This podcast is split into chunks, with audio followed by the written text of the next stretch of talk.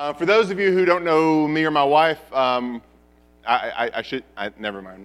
I'm not going to give a longer introduction. Laura and I have been here six and a half years as youth pastors, um, seen some of them go from before high school to post high school. Um, I'm not sure if, if anybody notices, but I'm kind of, I've been reminiscing this week because they're going to youth camp this next week. And uh, some of the ones that are going to youth camp, when Laura and I came here, were like nine years old. I think some of them were eight. Sebastian, how old are you? That means when we got here, he was seven. Six. Oh my gosh. Anyways, I know we're not parents, but um, we, we, tell people all the time your kids tell us stuff they're not going to tell you. Fair? So it's, it's loads of fun. So uh, they're going to youth camp this week, and it's really fun. So, welcome to our youth service, is what I, is what I want to say. But um, we're going to have a fun day today. For those of you who have been with us, you know what we're in the middle of. For those of you who this might be your first time, welcome to Christian Life Fellowship. Um, this is not your stereotypical church. Can I hear it? Thank God. This is a place. This is a place where Laura and I came to six and a half years ago, and I told Pastor Mark. I said um, he talked to he talked to me about coming and being youth pastor, and I said, let me be honest with you. I'm not interested in being a youth pastor at a normal church. He said, good. CLF's anything but a normal church, right? And uh, we've loved every step of the journey. I told him, I, I, told him after like three months, I said, dude, I love it here. And he, he made a statement that he would go on to say for like two years, and I'm so glad he doesn't say it anymore. He would always say, I hope you always feel that way. So I want to start this by telling you that. If you're newer to CLF in the last six months, I hope that you find it home, and I hope you always feel that way. But, but guess what? I, I, I've been diving into this so much this week. I've been dreaming, I've been thinking about it. Here's what I want to start off with what you get out of CLF depends on how much you put into your own Christian walk. This is not a place where um, I feel like we're creating a lazy Christianity in the world today, and I'm going to be global um, because we expect someone else to live our spiritual life for us and to give us food, to give us our nourishment spiritually. This is a place for you to dive into to find a place to belong. Begin, belong, become, right? So when we dive into the story, um, we've been going through the greatest story ever told. And the reason I wanted to start with that is because this is kind of a good midway point. And I say midway, not really. There's 39 books in the Old Testament, 27 in the New Testament, so it's not really halfway. But we're kind of in the split between the Old and New Testament. So I kind of want to use this as a good. Um, does anybody remember midterms in high school or college? Midterms, the point of them was supposed to be looking back to see what we learned, right? It wasn't necessarily looking forward. So for a second, I want to look back and kind of figure it out.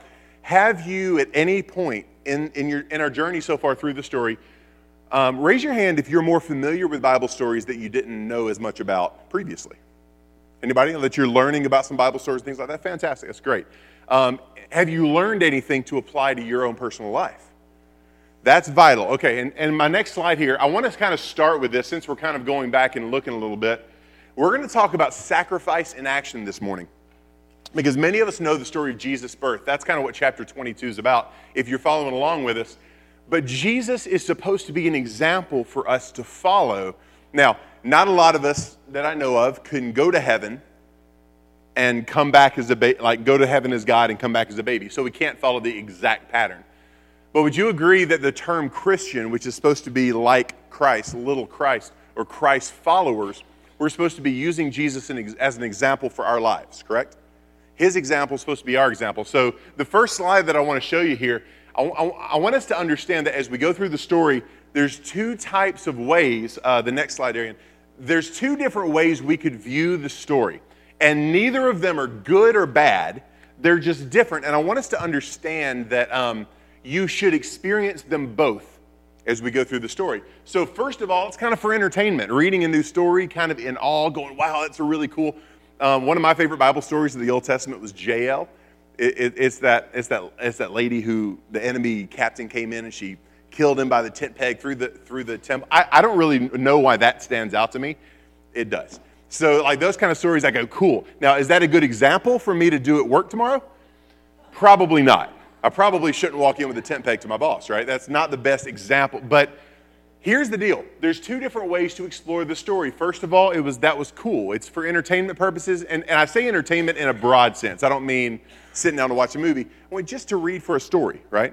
Because the story is a story.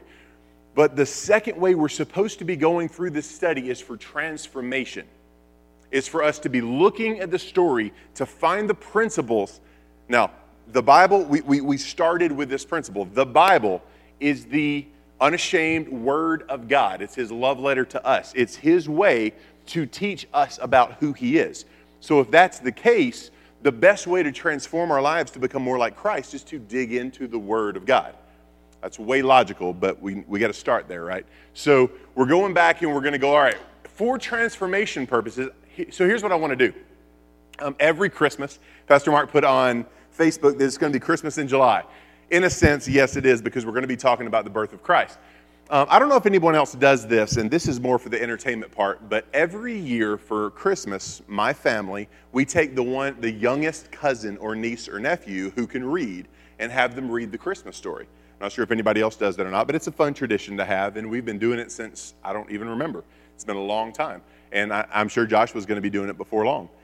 Um, but that we don't really read that for transformation usually around Christmas. We don't read that story on Christmas Eve before we open presents. Usually, especially if the cousin or nephew's a little older, we're like, hurry it up. We, we got to eat, right? Like we're re- like we we know the story of Jesus' birth like if I were to start with a couple things, we would just kind of be able to rattle them off. But this morning, I want to specifically look at the story of the birth of Jesus for transformational purposes. Is that cool?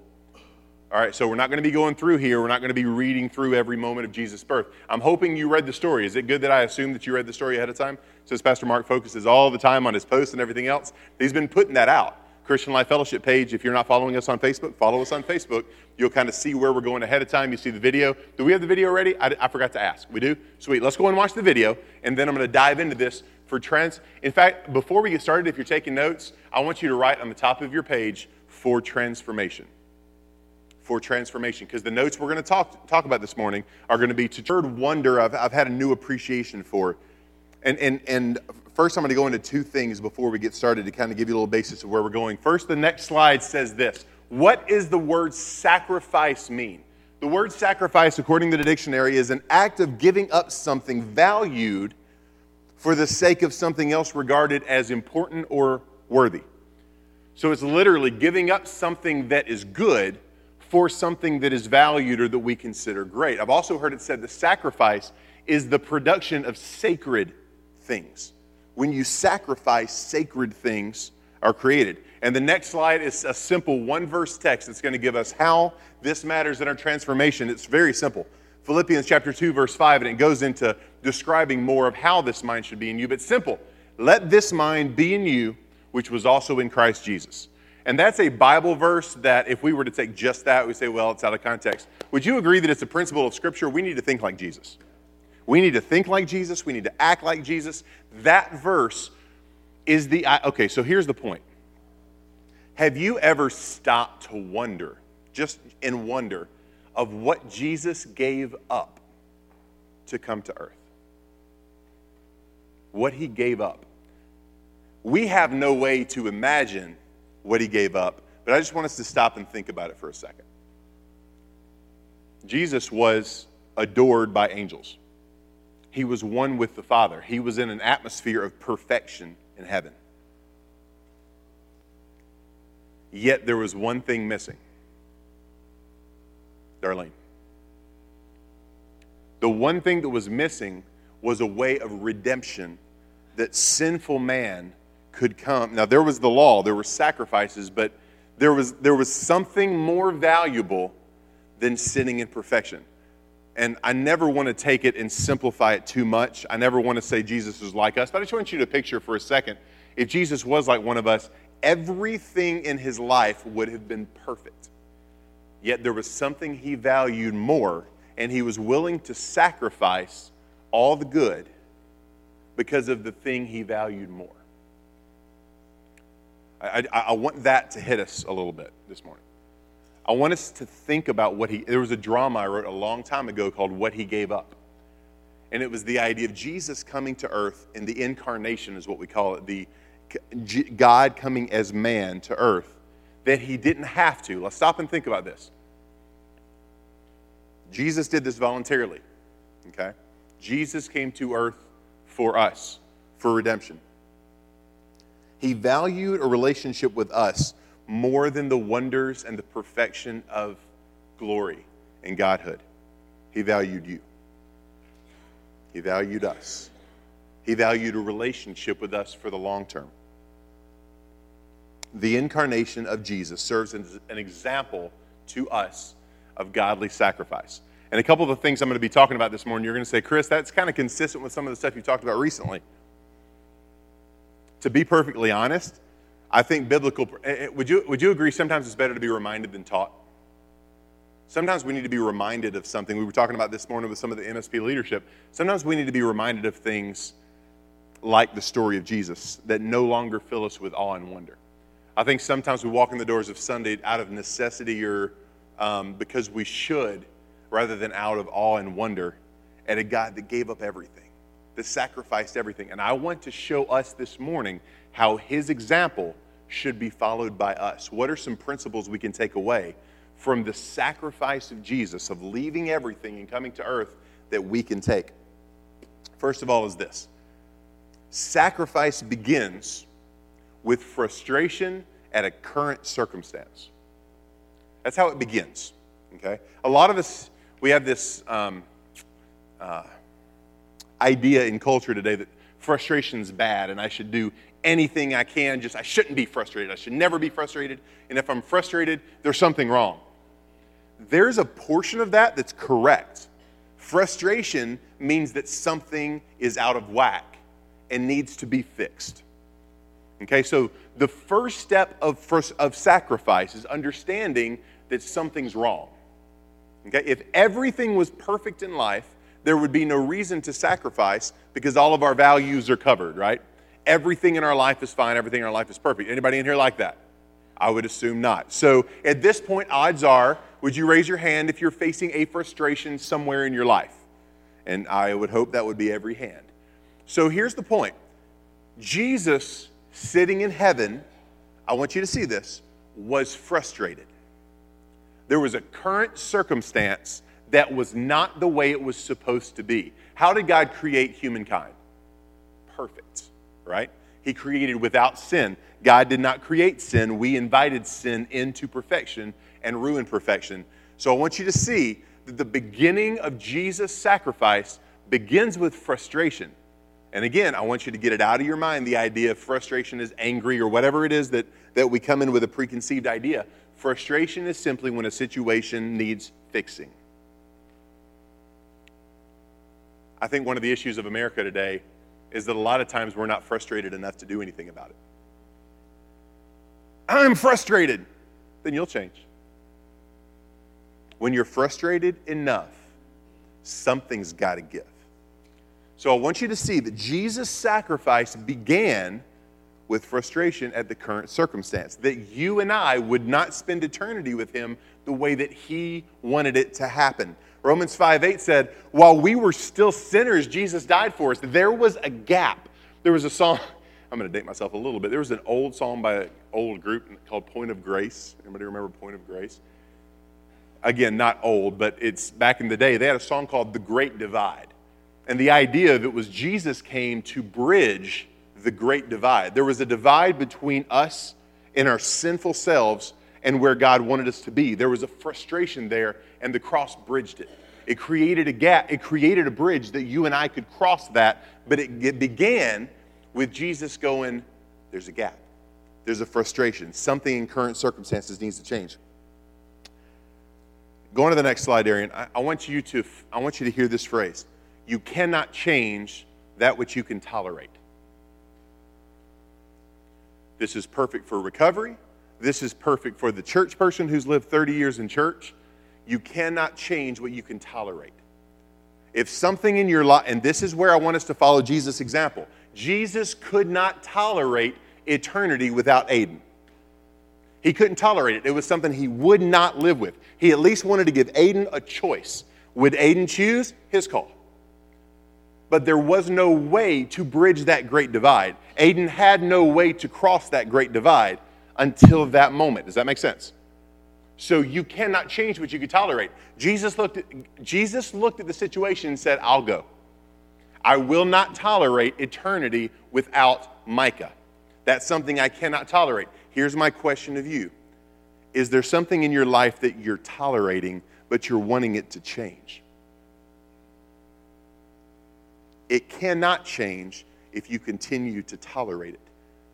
Let's follow the example of Jesus when it comes to if we're going to change something in our lives, whether it be a relationship, whether it be finances, whether it be your spiritual growth, whatever it is, are you tolerating less than could be if you were to change something in your life? That's the example of Christ that we can follow, and I want us to see that. It begins with frustration. I, I, I was this close to going up and getting my soapbox from upstairs because there's so many of my soapbox messages through here, and here's one of them. You want to know a phrase that I hear from way too many people, way too much of the time? Is this phrase, the problem is. Well, the problem is. Well, the problem is. And then you offer a solution. Well, the problem is. Well, the problem is. Well, the problem is. We've become so problem focused, we're not solution focused. What if Jesus had done that? What if Jesus had gone, well, the problem is it would take death? There's no way I'm going to die. There's no way I'm going to sacrifice anything. I mean, have you seen those people? Have you seen how rough they are around the edges? What if Jesus had our attitude? It's kind of funny that we want everybody to be like us, but who are we trying to be like? Are we trying to be like Jesus, who saw something that he could not tolerate and then chose to sacrifice for that thing because he valued it? You can't change what you tolerate. Is there something in your life that needs changing? Every time that you look at a situation, is your answer, well, the problem is? Well, the problem is. I would challenge you to check yourself on that. Don't uh, watch don't listen to other people. Well, they said it a lot. I don't care how they said it. Look in the mirror. How often do you say it? Are you problem focused or are you solution focused? Are you willing to sacrifice anything for your life to change? Jesus was willing to sacrifice everything to come here, and he's the example we're supposed to follow. Not somebody at your job, not your boss, not even somebody that you emulate in church. He's your example. That's why I wanted to go through this. This is for transformation. If you want to change something, it takes two things it takes frustration and it takes courage. A lot of people have frustration, but they have no courage. I'm frustrated at this, and that's why we talk about the problems. We get together in groups and talk about problems, and then nobody has any courage to change anything. There's a meme, I forget if you put it up or if somebody else puts it up, and it's kind of going everywhere on Facebook right now. Uh, it's a pastor speaking to a congregation. I'll ask you the same question How many of you think that the world needs to change? And everybody raises their hand. What does the next picture say? How many of you are willing to change? And all the hands go down. We all agree something needs to change, but God, for, God forbid it starts with us. Jesus said, My frustration, I'll take care of that. I'll change something in the current reality because I can't tolerate eternity without Scotty. That's Jesus' example. That's what he did. That's the whole story of the birth of Jesus. Notice we haven't even made it to the cross. We're going to get to the cross later on, but I want you to realize the birth of Jesus is an example of sacrifice in action. Jesus couldn't tolerate eternity without us. Are you satisfied or comfortable with your current circumstances? If you're frustrated, you're in good company. Jesus was too. Jesus was frustrated uh, that verse, Jesus couldn't tolerate eternity without us, it's when he's talking to the Father and he said, I want them to see your glory. I want them to, I want them to be with me. And I, am not quoting the verses up here because I want you to bring your Bible. I want you to make notes and go home and study them. Jesus is praying to the Father, I want them to see you. I want them to know you. I want them to be with me. That's what he wanted. I'm scared so many of us in American culture today tell God what we want. How many of you were here when Seeger Bear and, and Kalen did their, did their skit on I Want a Bike? Why was that so good? Because it's so true. I want a bike. Well, that's not what prayer is for. Well, yeah, but if I, if I pray like Jesus prayed, he's not going to give me a bike. Like, we, we want things in our current reality, but how often are we willing to change something? That's point number two. Point number two here's another one of those. Chris, didn't you just preach this? Nope. I preach the principle, but I want you to hear me say this when it comes to the birth of Jesus. We are called to sacrifice our comforts for the purpose of our calling. Philippians chapter 2, verses 7 and 8 says this Jesus made himself of no reputation, taking on the form of a bondservant and coming in the likeness of men and being found in appearance of a man. Notice all these things. None of this has to do with who he is in heaven. This is talking about what he did to come here for his purpose.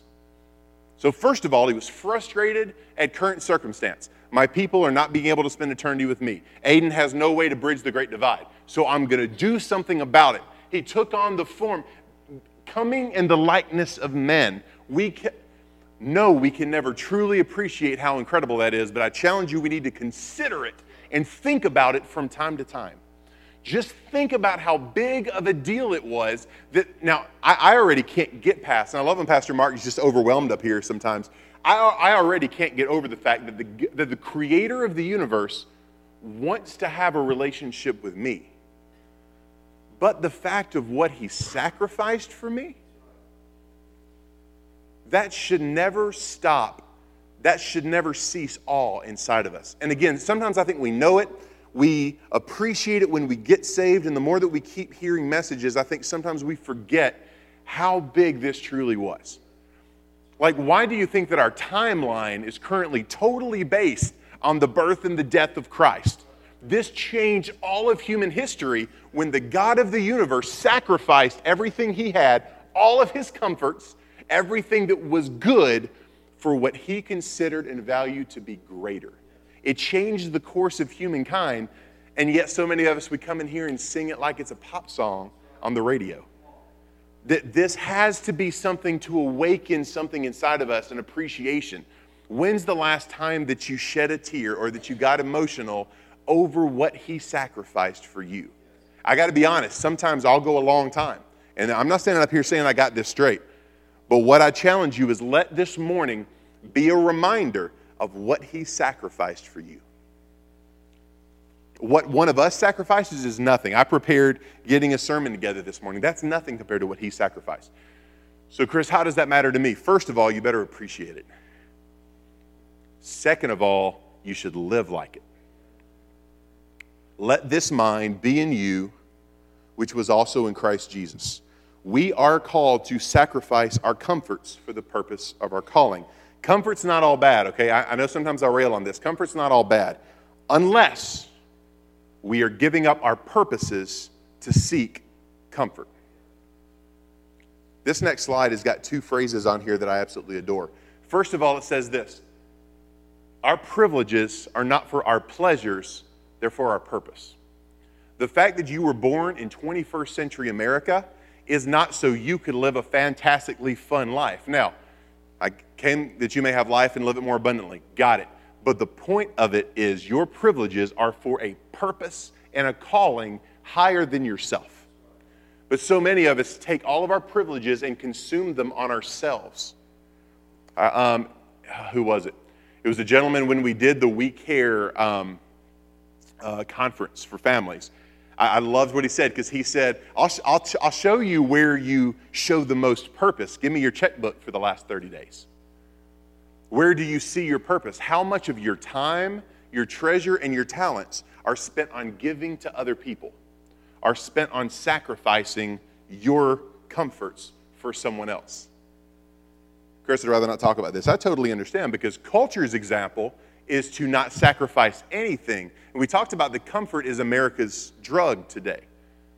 But you want to know what's fun? It's culturally acceptable, so people will actually defend their comforts if you ever talk to them about this. It's funny because when Laura and I talk to finances about people, they'll defend their debt or they'll defend their. Um, I have students that I'll talk to about school, they'll defend ignorance. Well, there's no reason for me to study as much. It's funny that we in a culture have begun to defend our comforts more than our duty or any kind of morality. I was reading a book on, on the founding fathers this week, talking about how much they sacrificed. There's a part of me that doesn't think outside of someone who's in the military if we truly understand what was sacrificed that we can do this. None of them had to do what they did, yet they did. I would challenge that was a really cool example of Christ. someone who will sacrifice everything for someone else's freedom. Because that's what Jesus did. And this second statement, purpose, involves, and I love these three things, involves sacrifice for a greater good, contribution for making a bigger difference, and energy directed at a long term vision. Here's my challenge to you the Bible says that a good man takes care of his children, uh, the generations before him and after him. When's the last time that you did something for the next generation that you'll never live to see the results?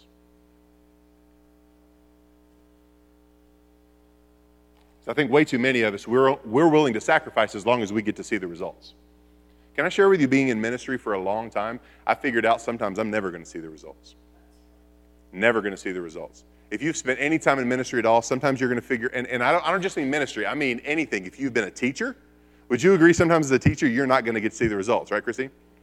You're not going to see the results of the hard work that you put in all the time. But I've got a feeling in America we've wanted our comfort so much where we're not willing to sacrifice unless we see the results. And then, then sometimes we turn it around and get frustrated at God because we're not seeing the results of the little bit that we've had to sacrifice. God, it's Sunday morning. Why do I have to wake up? I pray that He reminds you of His sacrifice every time we complain about the little sacrifices that we have to make today. It worries me. It, it really worries me with these next generations coming up, starting with mine and going down, with how addicted we are to our comforts little things, man. Little, such little things that we whine and complain if everything's not perfect. And then I think about the sacrifice Jesus made for us. Garden of Gethsemane. What did Jesus say? Well, we're going to get there in a minute. I'm scared to death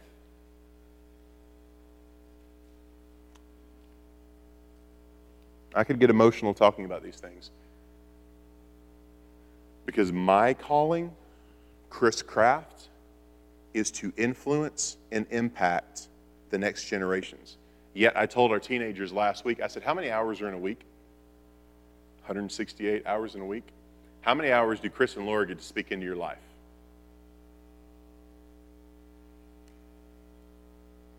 Two hours out of 168, there's a lot of other people speaking into your life. I sure hope you're not relying on Sunday morning to feed your spiritual life when you've got 166 hours of the world feeding into you.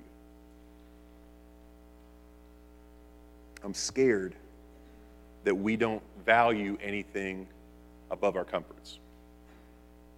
I'm scared that sleeping in is a value above something else that matters. I'm scared that being really good at a video game matters more than saving someone else's life. I'm scared that Netflix binging has become an addiction and a comfort that matters more than something else. Go to your next slide if you would, Darian. It comes down to what we value more. Just mathematical formula.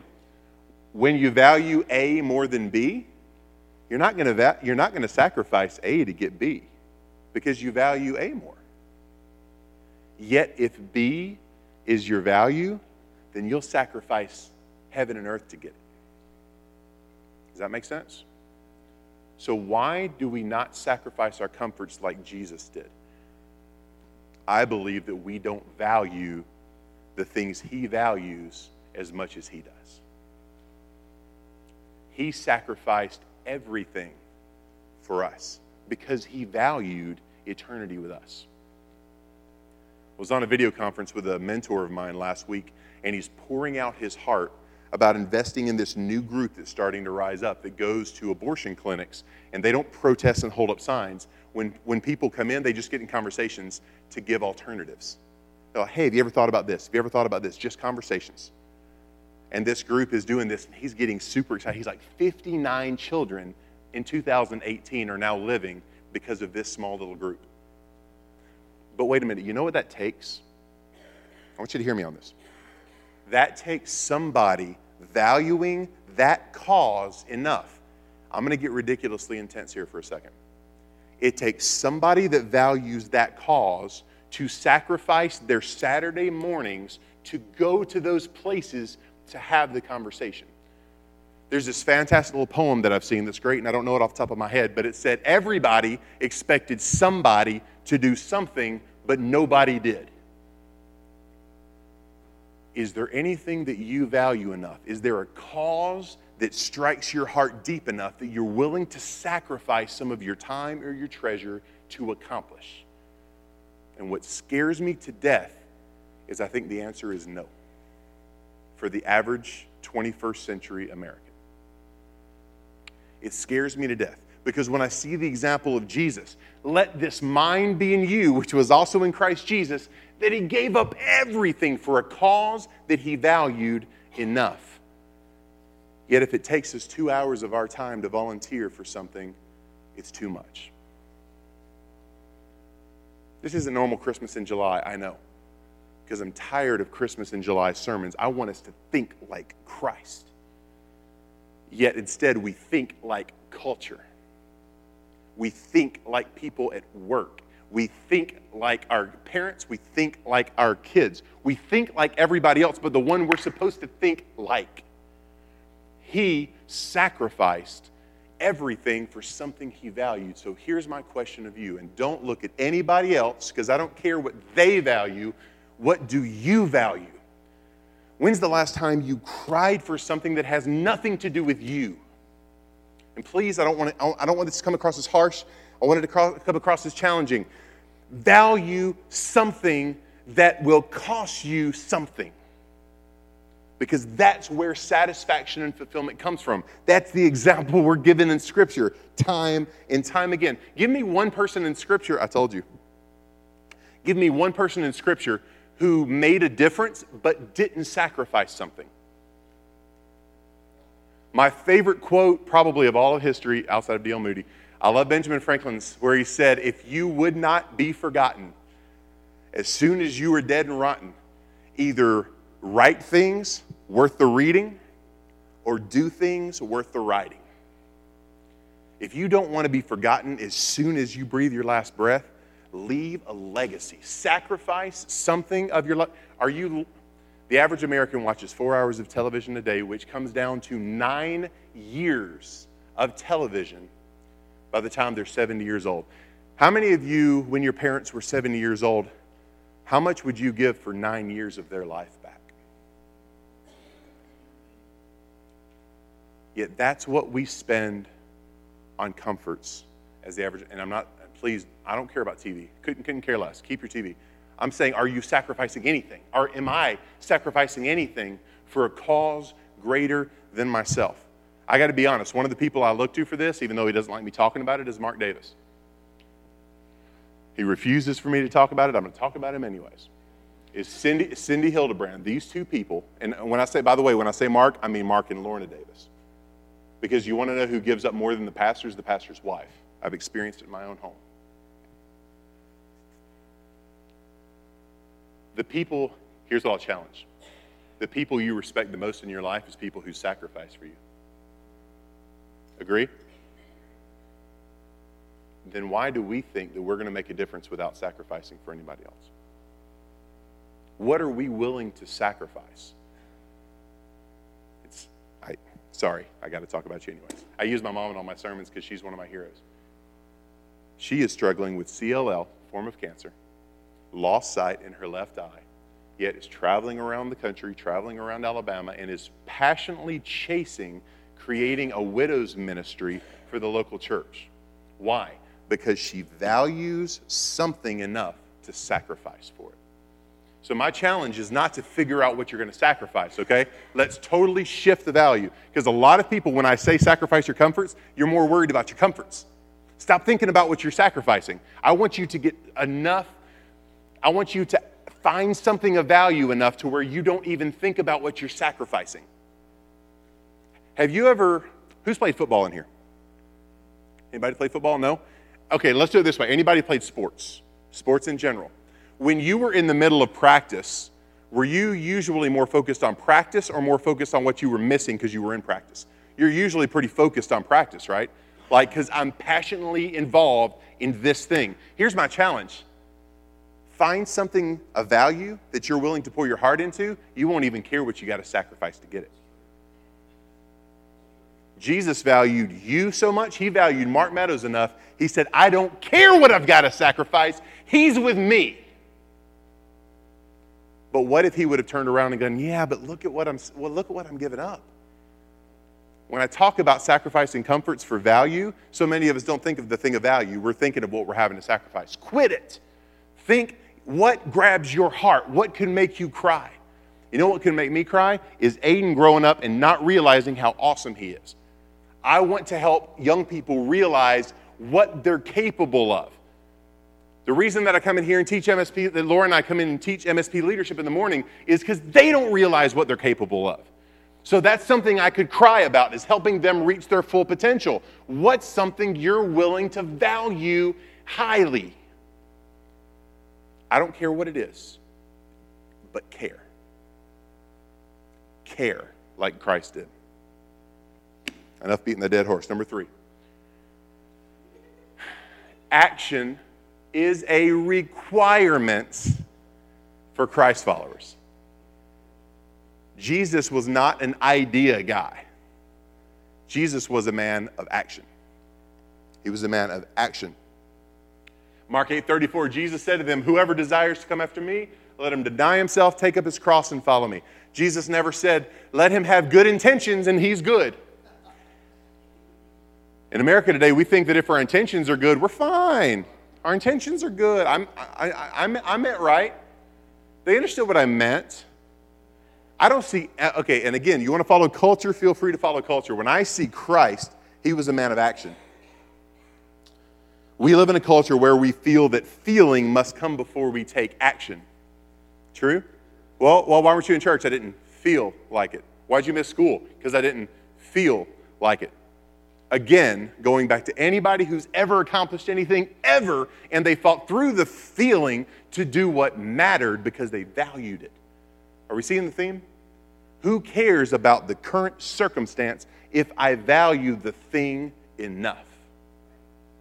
Jesus was a man of action. Jesus shows that we must take action based on our values, not on our emotions. That's where the Garden of Gethsemane comes up. What does Jesus say? If there's any way that you can take this away from me, please do. Would you agree that in that moment, his comfort would have been to not go to the cross? There was a, there was a skit that I wrote for Brian one time. It was about Michael the archangel, and it was Michael's view of Jesus on the cross. Can you imagine the angels just beating at the floors of heaven, going, Call us.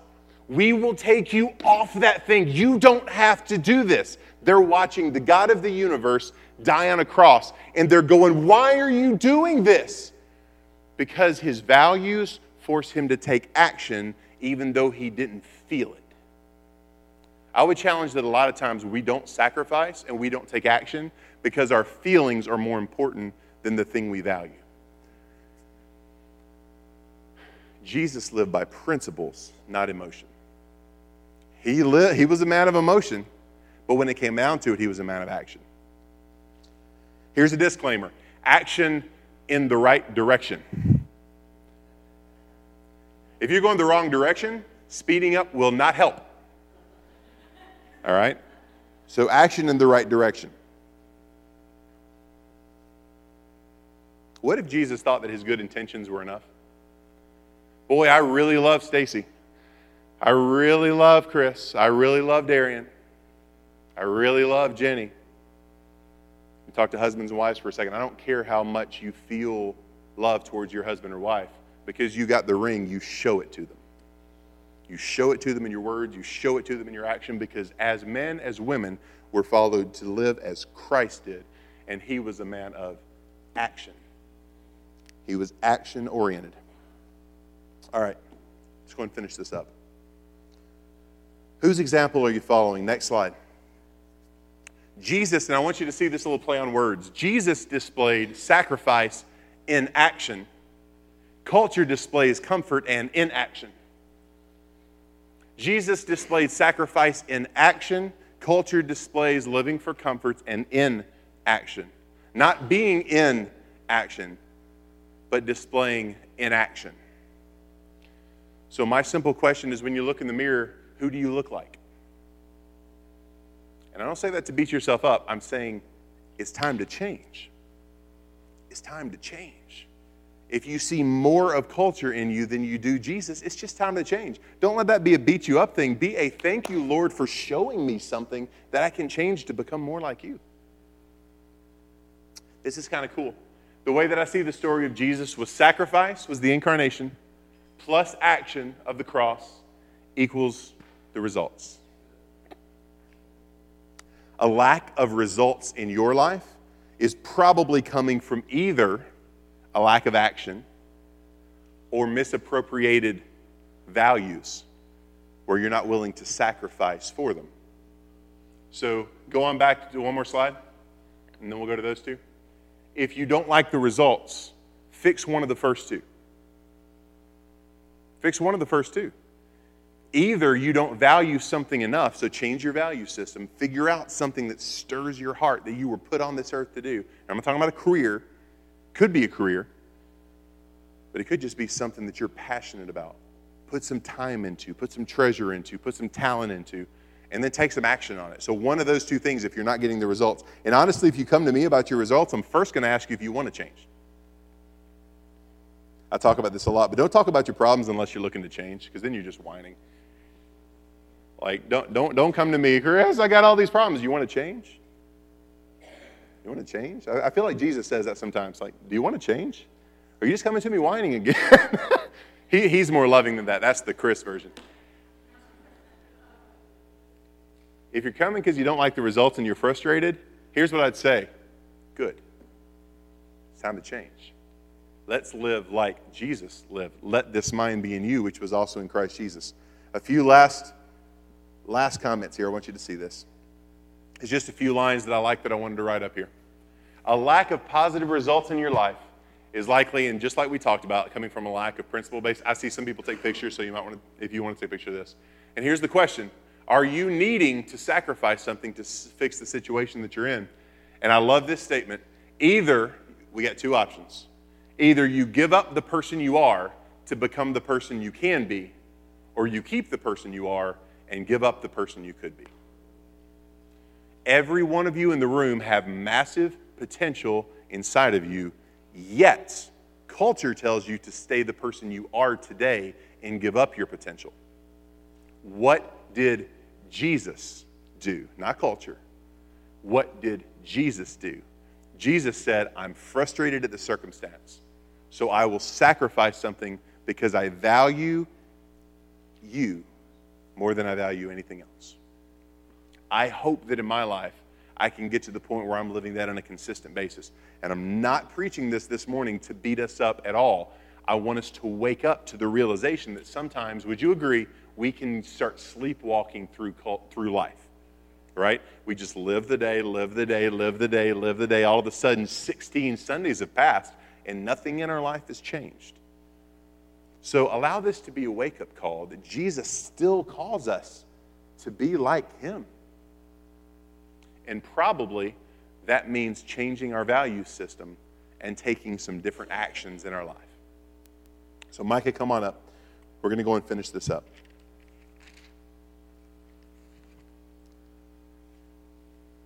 Please understand this. we, we live in such an emotional based culture that sometimes um, we can hear something that's being said, whether it be from stage or whether it be one on one, and we focus on the words that are said instead of the intent behind it. Is that fair? Like we'll be in a conversation between friends, and all of a sudden they're like, I wonder why he said that. I wonder what that's why I don't like text based communication a lot of times, because you can say the wrong word and miss the motive behind it. I hope you hear my motive this morning. So many of us raised our hands earlier and said we're frustrated with something in our current realities. And my basic question is do we want it to change?